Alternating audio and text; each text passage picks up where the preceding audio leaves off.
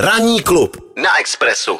Marie Skodovská Kurí vypracovala metodu, kterou se jí podařilo roku 1910 v Jáchymovském Smolinsku z, z Jáchymovského Smolince získat teda rádio, no v úplně kovovém stavu.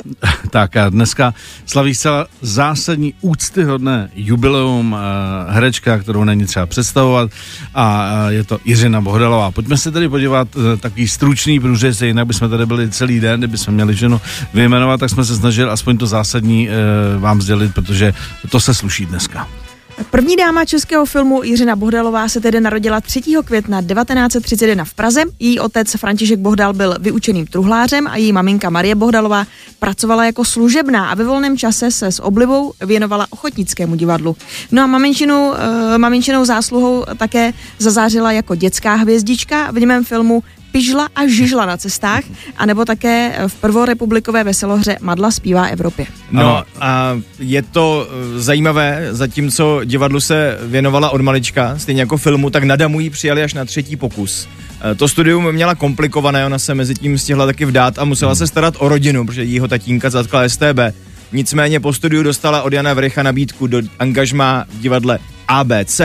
V roce 67 se pak na dlouhou dobu stala dvorní herečkou divadla na Vinohradech a dneska působí v divadle na Jezerce. Tak eh, filmové role, to bychom tady skutečně eh, nestačili vyjmenovat ani náhodou, tak pojďme jenom zmínit eh, jedny z těch zásadních. Samozřejmě pro děti a hm, pro rodiny, rodinný film a pohádka Nesmrtelná teta z roku 1993.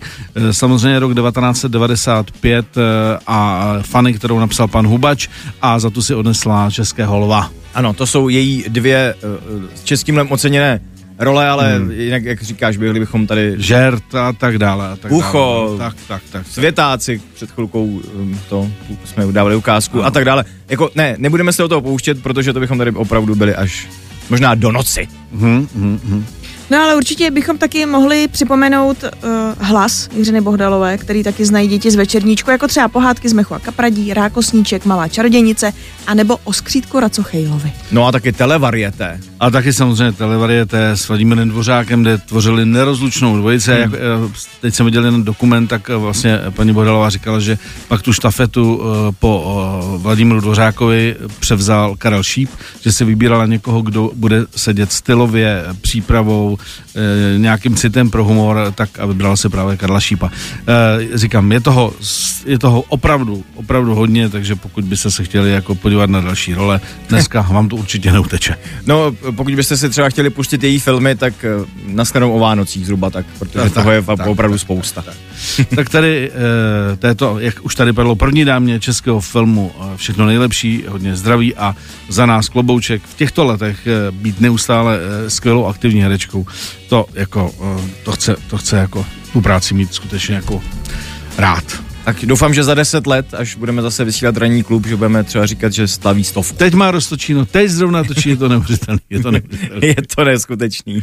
Je to, je to hmm. taková věc makropulos, tak jenom se dá říct. Takže všechno nejlepší a ještě si pojďme pustit něco málo. Buď jim řeknete, jak to všechno bylo, nebo tu spolu zůstaneme. Co se to děje? Neříkejte mi osobovi zjede!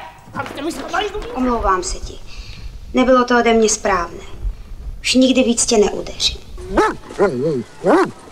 co to slyším, pane divoký?